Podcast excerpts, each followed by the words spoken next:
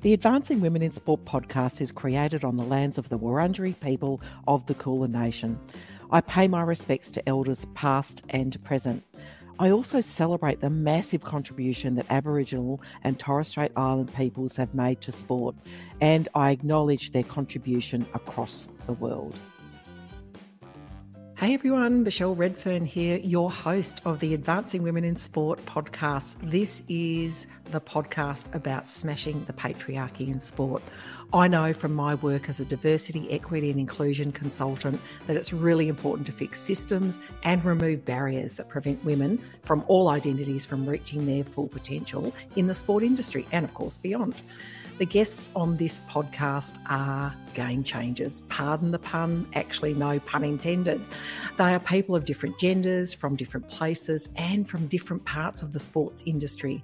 What they all have in common, though, is that they are agitating, advocating, and activating for gender equality in sport. I hope you enjoy it.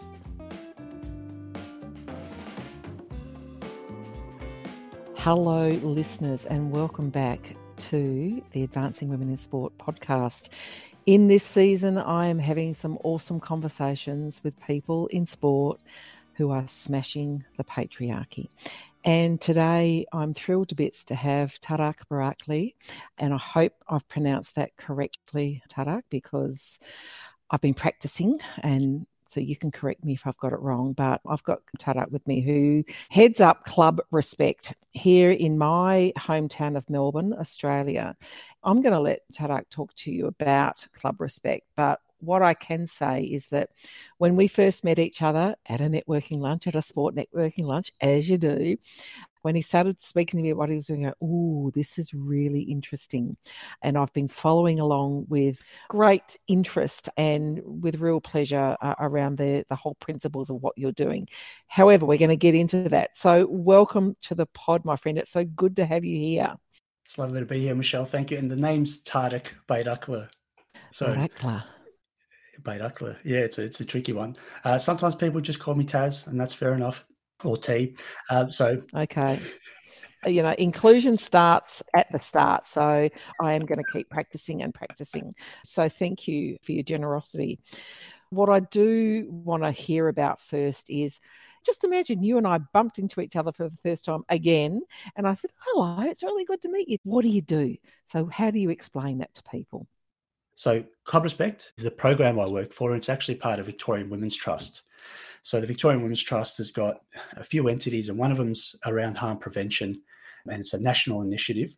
One of those programs is called Club Respect, and the whole idea around Club Respect is to build a culture of respect in sports clubs. And the way we do that, essentially, and I suppose you need to bring it down to the basics, which is to if we can increase respect in sports clubs, it's going to set an environment, it's going to set the scene for all the participants in that sports club the players, the coaches, the fans, the parents, whoever's there. It's going to set that scene in the sports club setting, and then it's going to take it out to their homes. It's going to take it out to their schools, their workplaces, and all the other places that they live. So the idea being that if we can set that scene in the sports club, and let's be honest, sports clubs are hugely prominent in our society. And let's be honest again, that the, the unchecked violence and abuse that can happen in sports clubs is, is quite rampant and really hard, really, really hard for volunteers to stop or even just manage at its at its real basic levels. So if we can do our best to increase the respect in those places, it's going to help our society in so many different ways. And and uh, as a harm prevention initiative, I think it's a really powerful way to do it. Yeah, and certainly a, a, great nod to the fantastic Mary Crooks uh, and her team at the Victorian Women's Trust, who they underpin so much work, often known and often unknown, to level the playing field, quite literally for for women and un, other underrepresented people, but also, as you've quite rightly said, to to build a culture of respect. In this week that we're recording in, in December 2022, listeners, we've had legislation passed through federal parliament about respect at work, which is quite literally going to be a game changer because it puts a positive duty on employers to make sure that their workplaces are respectful, safe, and that it really is going to change the game for, for the way underrepresented people are treated. Well, all people are treated, really. I'm interested in how that's going to translate into sports workplaces, particularly because sports workplaces, as you've rightly said, Tarik, are filled with volunteers. And it was interesting. I was, I was listening to your, well, part listening to your recent episode of your podcast around basketball SA and the and the the challenges that SSA state sporting associations and others have with very large volunteer workforces. So there's a whole bunch of stuff to explore there around what Club Respect is doing to enable those organisations, both paid and unpaid, to really get a handle on the importance of respect and how it it underpins everything. So I think that that's number one. And number two, what I really appreciate as well, because I say it a lot, is that sport is such a barometer for society. And yes, I know that not everyone's a sports nut. However, in our country and certainly others, you know, it's some people's religion. It certainly is mine. I don't follow any organised religion except AFL or AFLW. So what you're doing has has the opportunity to have real impact. Let's come back to that in terms of that impact. But now I want to I want to talk about you how did this all start for you? Did you wake up one day go, okay, I'm going to become an advocate for equity, for inclusion, for equality, for respect in sport? Or what happened? I'm not going to put words into your mouth. So tell us your story. So I used to be a banker. That was my world. So I finished up in the banking world in around the time of the global financial crisis. I was working in margin loans for anyone who's interested or knows about margin loans. It was yeah, that would have been a bit hellish. Yeah, so you know we were essentially making margin calls on day one, and then day four just uh, asking people for money, and it was just a brutal, cutthroat type of situation. And I'm passionate about work, the work that I do, and I I do it well if I love it. And I wasn't loving it, and I was just like, it's it's not for me not because of the global financial crisis, but that was a real big moment to say, no, this is not for you.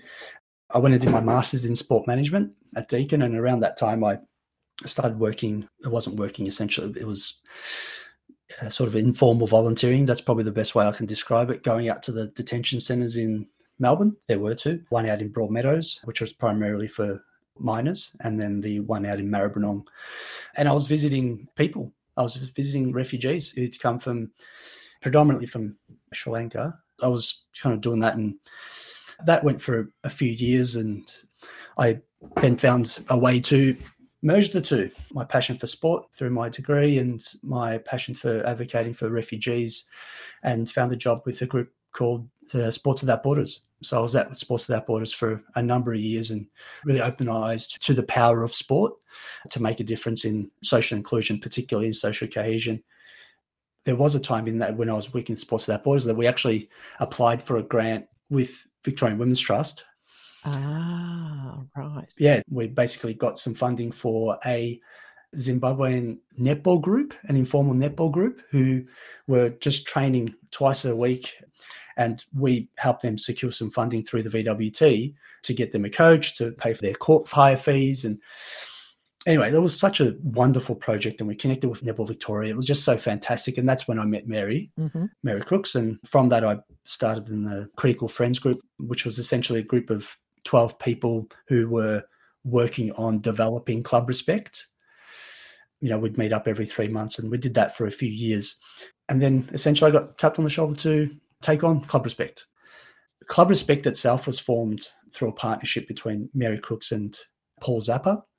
So through Paul's group and his his knowledge and um, all the work that he'd done with the Be the Hero program prior to that, that's where Club Respect started. So I got into that position through the work of Paul and Mary. Coming into that world, I came from sport, not from gender equity. That was the real challenge for me because I know a lot of people in the sort of gender equity side of things they come from gender equity and then sport comes into their lives or sport comes into their positions that they're in. Whereas for me, it was the exact opposite. Sport and working with migrant communities, that was my thing. And being a you know son of migrants myself, I, I understood that area so much. But I'm a man, and a lot of the work that was done in gender equality work in sport does focus on women and girls. So my significant challenge was to understand my place in all of that and to make sure that I'm sort of doing the work of Victorian Women's Trust, which I am an employee of Justice, and understanding it all to a point where I can actually advocate for it. And I'm glad to say, Michelle, I'm kind of there. the real big challenge for me was that I hadn't actually learned about the gender equity side for men either. And learning about that through the men's project, and I did some training in that, and just genuinely understanding the challenges for men. And then through my work at the trust, understanding essentially what the equity challenges are for women and gender diverse. That's really where uh, I've come to now. I'm pleased that you've brought up the fact that we do need to explore how patriarchal systems disadvantage all genders. And we often, uh, we, and when I say we, I'm talking about society, folks. So I'm, I'm making broad generalizations here, but we will often think about gender equity as a women's thing and work that is done by women. Now, the reality is, you know, hello, here I am. I identify as a woman uh, and I'm doing gender equity work. And like you, I had these two worlds. Well, I had my work of diversity, equity, and inclusion, which was later in life. So that was, you know, I think I'd always been doing, but I formalized it about eight years ago. Always had sport. And then when, when I smashed the two together, dreadful expression, when I brought the two together, like you, I went, aha, aha, here we go. But what I have discovered through like you learning and growing and doing development and things like that is that yes there might be a view that this is women's work but it's not. It's it's all of our work. And the beneficiaries are not only women. The beneficiaries of equity work particularly gender equity work are all people. And and I'm very excited when you keep tuning in, listeners. You'll hear another couple of men that I'm interviewing who are doing some really significant work around normalizing different male behavior than perhaps particularly men of my generation have been taught how to behave. You know, we have very rigid gender stereotypes in Australia and in sport. What does it mean to be a man? Toughen up, don't throw like a girl, don't run like a girl, don't cry, don't talk about your mental health, blah, blah, blah, blah, blah. And again, I think dismantling these patriarchal systems and expectations of men is also very, very beneficial. So I'm super, super glad that you went there. You've talked about one of the barriers that you face, which you yourself had to overcome. And I think it's work that we all continue to do, which is I'm in a in territory where perhaps some would feel that I don't belong when you absolutely do. But being a leader in this space takes a lot of grit and determination, guts, courage, grit. and persistence. So, because we do bump up against barriers and challenges, what are the types of barriers and challenges in your work that you bump up against, and how do you overcome them? Both the problem itself, but also at, a, at an internal level, your own. How do you keep your sense of self and and your grit, determination, and courage to keep on keeping on? It's a fantastic question, Michelle. And uh, first of all, I just wanted to say as well regarding that previous question a lot of the work that's been done in this space, I realized immediately upon entering the VWT was that a lot of the work was done by women. And I know there's a lot of men now that are involved in this space, and for good reason.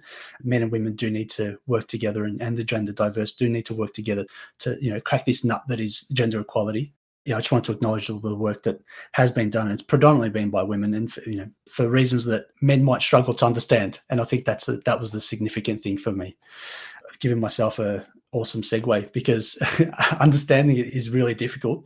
And the number one challenge for me, particularly in this space, is the prevailing sense of anti feminist attitudes amongst men. Mm-hmm.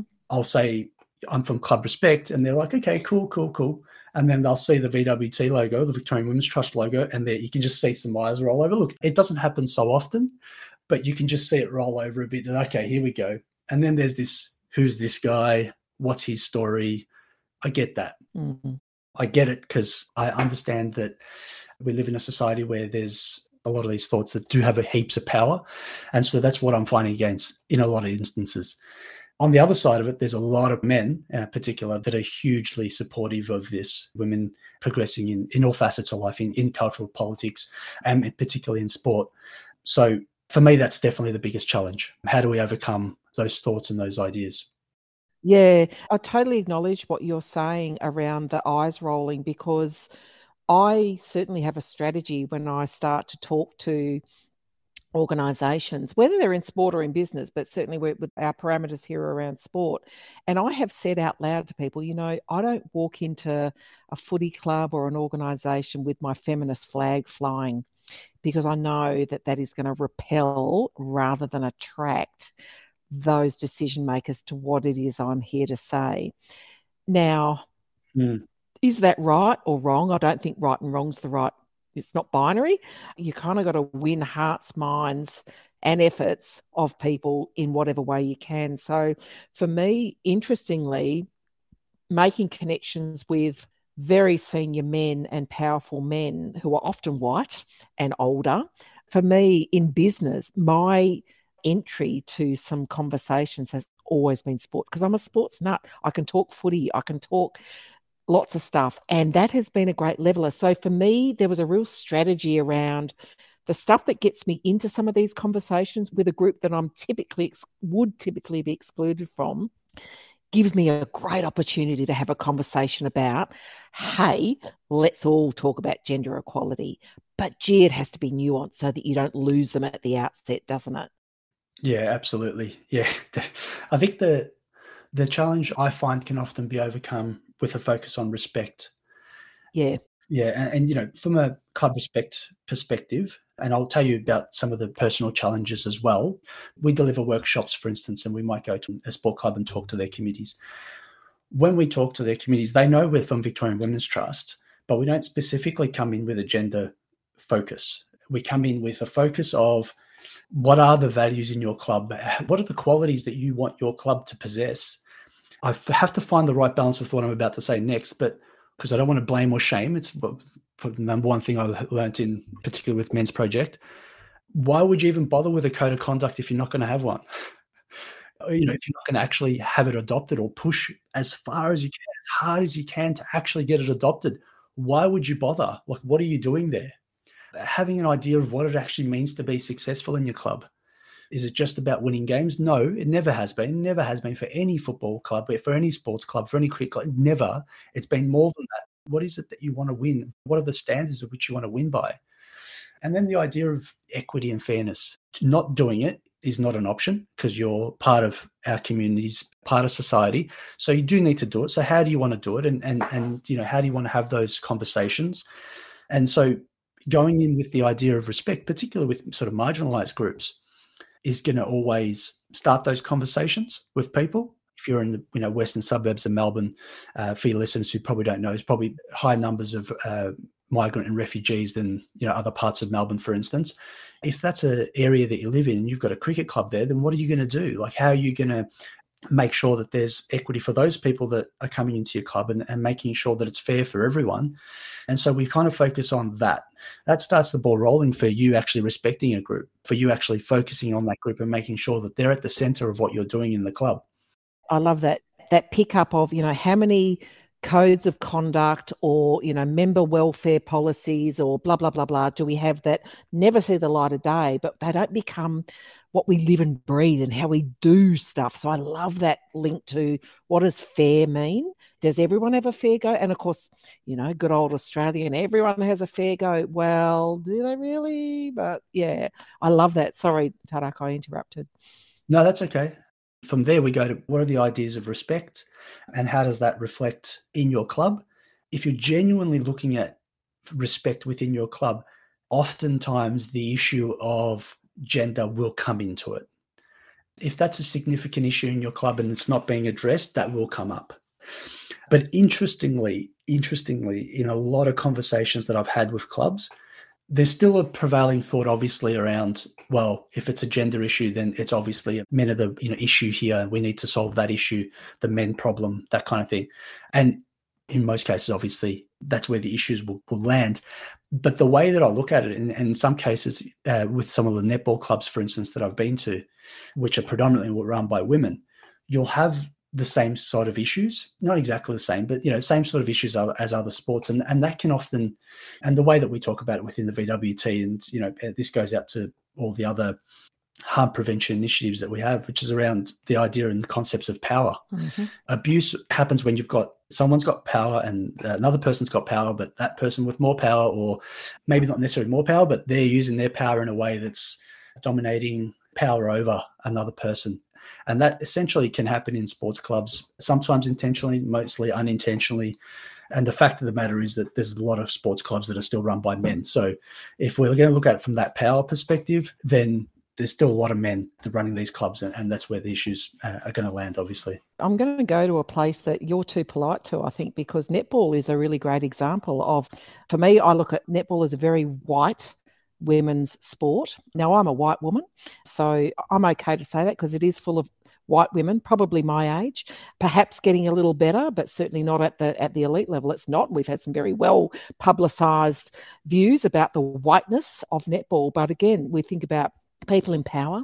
Are they using that power ethically and for the good of all people?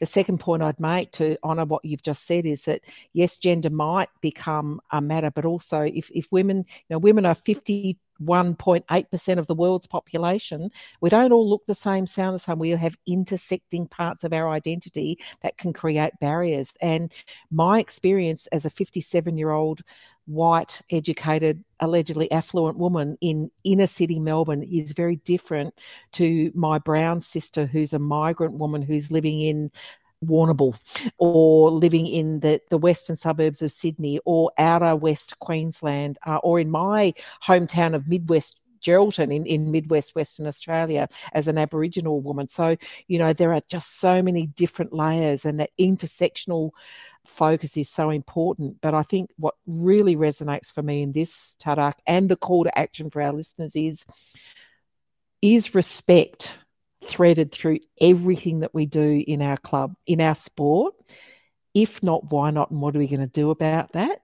And let's understand who has power and is there fairness for every human in our sport. And I think those are really just nice questions for administrators who I unashamedly aim this podcast and my work at. If you're an administrator, you have power. You have the power to do a lot of stuff. What are you going to do with that power? So, I, and we often have very, very negative connotations around the word power.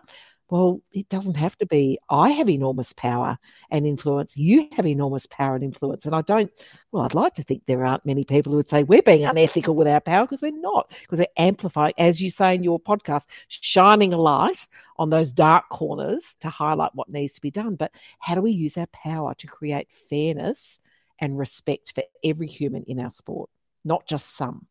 Uh, it's a really great really great lot of reflective questions for, for administrators to ask themselves which is a good segue to then say, well, okay, if I'm sitting here listening to this podcast, Michelle and Tarik, having a lovely chat about equity and fairness and respect, I go, right, I am so inspired to go and do something.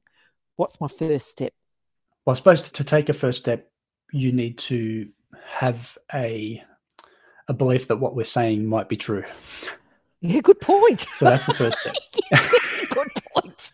Well, I, here's me being so arrogant and egotistical. Going, well, of course they yeah. believe us. yeah, yeah, yeah. Now you think we're on point, and you, are interested in it. The first step is definitely to notice. That goes. That, that's the first thing. I suppose you don't want to run in foolhardy. You want to get a lay of the land, and you want to understand how these things work. Next time you're at the club that you're at, uh, next time you're at your workplace, wherever it might be. Obviously, mine's a sport focus, but you can you can notice it anywhere. You know, one could be the influence of uh, power. It's obviously not just identified power, like you know the captain or the boss. It could be you know sort of a patriarchal household with with a dominating dad, for instance. But just to notice, and your next thing is to learn and, and listen. If you genuinely believe that that there is a power imbalance at your sports club, for instance, then going and actually listening to people who might not be having a good experience based on that. They might be the ones that are on the other end of, of the abuse, for instance. And that would just be to actually go to that person and say, what's actually happened here and how can we remedy this?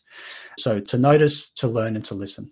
And to notice, I remember being at a forum many years ago, which I, I, can see as one of the experiences that really kicked me into touch, you know, in terms of the, what I do now. And it was a an International Women's Day forum, and it was a very, very senior person from the, the military in, in Australia said, you know, I had this, he listened to the experience women were having on base and really listened and then learned from it. And then he said, you know, I cannot unknow what I now know. I cannot unsee what I've now seen which means I need to act because I'm a leader and I have power. So I think that noticing is a really good thing. And notice, but take the time to really say, what does that mean? So, what does it mean when I see You've done a great episode on the, the female umpiring crisis.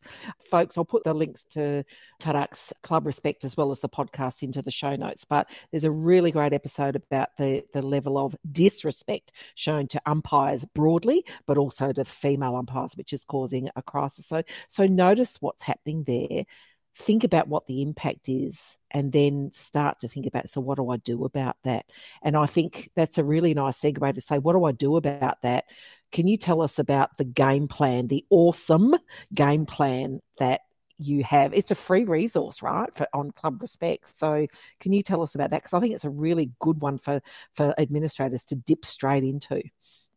Yeah, absolutely. And just another thing I want to add to the previous thing was uh, I did this interesting thing it was definitely over the top, but it was definitely kind of a unique, fun play on the idea of a code of conduct. Uh, I play futsal and I asked my teammates to submit kind of like an expression of interest. We all had a jolly good laugh about it, but they had to submit it. And if you know anything about futsal, Michelle, you'll know that it, it's often unhinged and yep. there's it's it's just a wild west. yeah, it is a bit. it's it's completely unregulated from a from the entire system of football. But the idea for, for my team was to say, okay, well, what does it mean to be respectful in our team? And I didn't want to just focus on the harm prevention side of it, like, you know, be fair to the referee, don't talk back to the ref, don't be aggressive with the opposition, be supportive of your teammates, all good, right? But I want to take it to that next step as well to say, all right, well, our team is someone that wants to actually be leaders in that space. We want to make sure that the refs love working when we're playing. You know, we want to make sure that the opposition loves to play against us because they just know that they're going to get a good contest. They're either going to smash us or we're going to smash them, but we're going to, you know, we're not going to get a beer after the game or anything like that. And I want our team to constantly support each other. So the point of me saying that was it doesn't always have to be so extremely formal. And it doesn't have to be. And it can just be something that's so informal and fun and can just progress things along. Having said that, the awesome program does seem kind of formal in structure, but it's got a really awesome acronym. The idea of it is that there are seven elements that if a sports club follows their seven elements, then they will be on track to becoming a club of respect. It's not an authenticated system or anything like that. It's you know you don't get a certificate at the end of it. It is just uh, uh, some resources that suggest that the, you do those things and work on those things because we're talking about cultural change. Cultural t- change takes time. That takes time in a place of employment where everyone has defined roles. I suppose what we've tried to do and what I think we've succeeded in doing is to, to find a good balance of making it simple enough that you can take action in the time or the priorities that you might have, but not overly complicated. So obviously, it's it's trying to strike that balance, and I think it gets there. Um, most of the clubs that we work with have it on as an agenda item on their committee meetings, so that they know, okay, well, where have we progressed along those seven elements? So for that reason, it's nice and easy to follow, and we have a rating system at the end of each one. So, so a club can self-rate, and then obviously you can see where you need to improve and what you might be able to do to improve after that and you know there's a lot of work that's gone into it so it's it's deceptively simple um, is what i'd say folks who are listening but very very powerful in my last board role i certainly used the club respect models and material to help really shape the approach to particularly um, integrating or bringing a women's football program into a 154 year old men's club. So, this was a really good framework and it helps to meet people where they are. And you're right, you don't change cultures overnight, but every little bit helps. And I'm a great fan of James Clear's Atomic Habits. So I'm, I'm I think he needs to give me a top fan badge or something like that because I talk about it all the time. When we want to create new habits, we've got to remove the barriers or remove the friction. But you start off small. You start off with those enabling things. And I love the fact that Awesome are a bunch of enabling things that are relatively easy to do, but super, super powerful. You know, as I said, to, to win hearts, minds, and efforts of, of those folks who are often volunteering their time.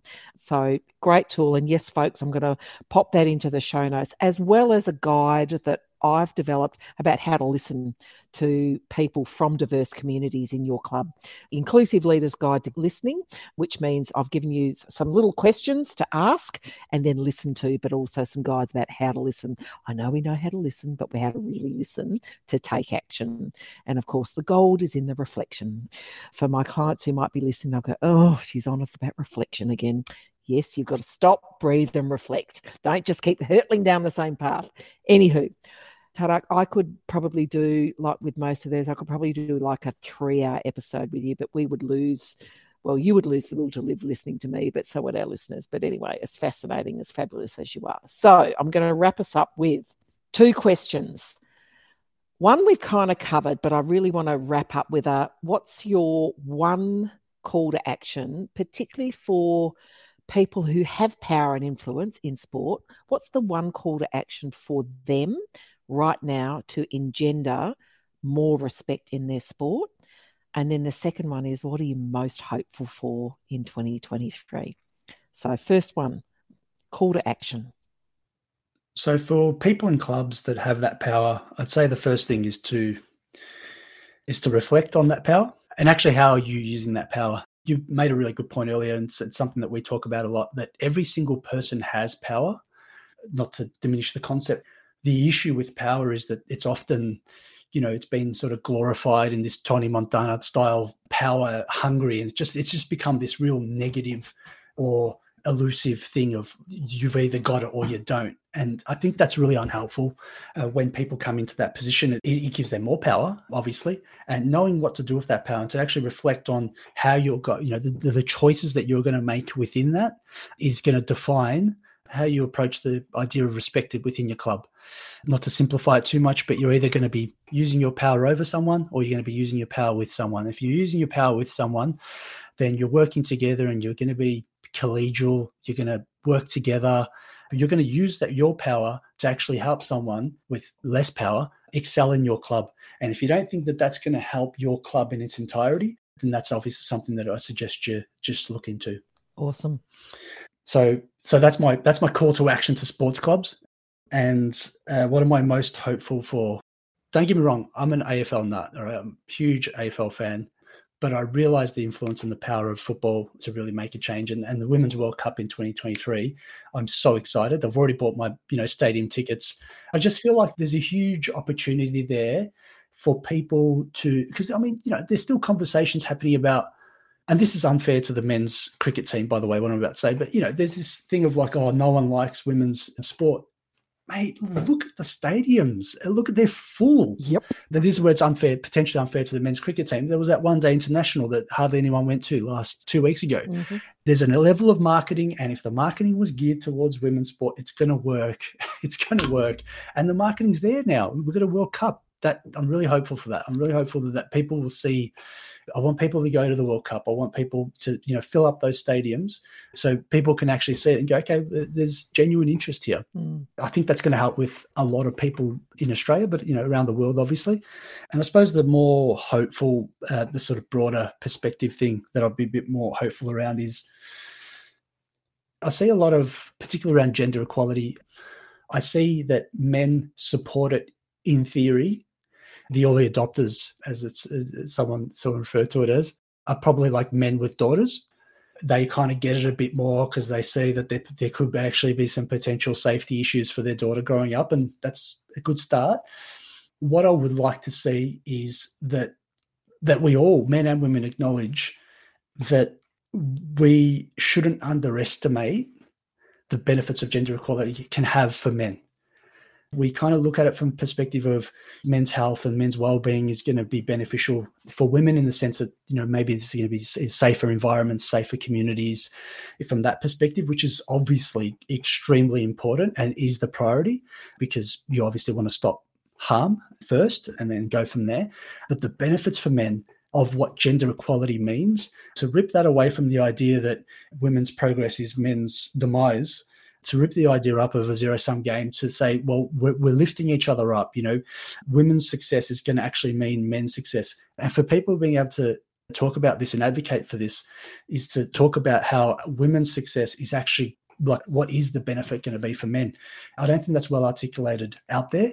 And I think that that's that's what I'm really hopeful for that people see that see that benefit is across the board for all genders. What a great way to end. So I couldn't agree more. And and look, people have heard me bang on for, for long enough for for at least seven or eight years now about how this is not just a women's problem, and not just women will benefit from gender equality. So I, I couldn't agree more. And I too have to remain hopeful that we will remove or eliminate the zero sum game mindset from our vernacular, from what we're talking about, and including from the barriers that people like you and I and other practitioners have to navigate when we start this work. So, we've heard about Club Respect, we've heard about how you started uh, sports management. Well, you're a banker and wisely got out of that, became involved in, in migrant communities and sport, brought them together, met the fabulous Mary Crooks and the Victorian Women's Trust, started the Club Respect, started the podcast, talked about the barriers that you've encountered, both your own as well as those the systemic barriers. And I love the call to action please take notice of the power you have. Please take notice of the lack of respect that might be around you, and then reflect and think about what might I do about that. And of course, we've ended on a very hopeful note of, well, the Women's World Cup in 2023. I agree. I'm an AFL nut, but I see it just has such power to demonstrate sport is growing and we're not growing one gender sport to diminish another. It's just there's a bigger pie being built. So I think that's a fantastic one. And of course, we finished on a very hopeful note, which is we will all benefit, humans will benefit from a gender equal or gender equitable society. Tarik, thank you so much for your time. I have thoroughly enjoyed our discussion. I hope everyone else has enjoyed it. And of course, all the places that you can uh, find Tarik and Club Respect, Victorians Women's Trust, etc., will be in the show notes. And please do check out the awesome framework because it is quite literally awesome. Thanks, Michelle. Thanks, folks. Thanks for listening, folks. I hope you got a lot of actionable insights out of that interview.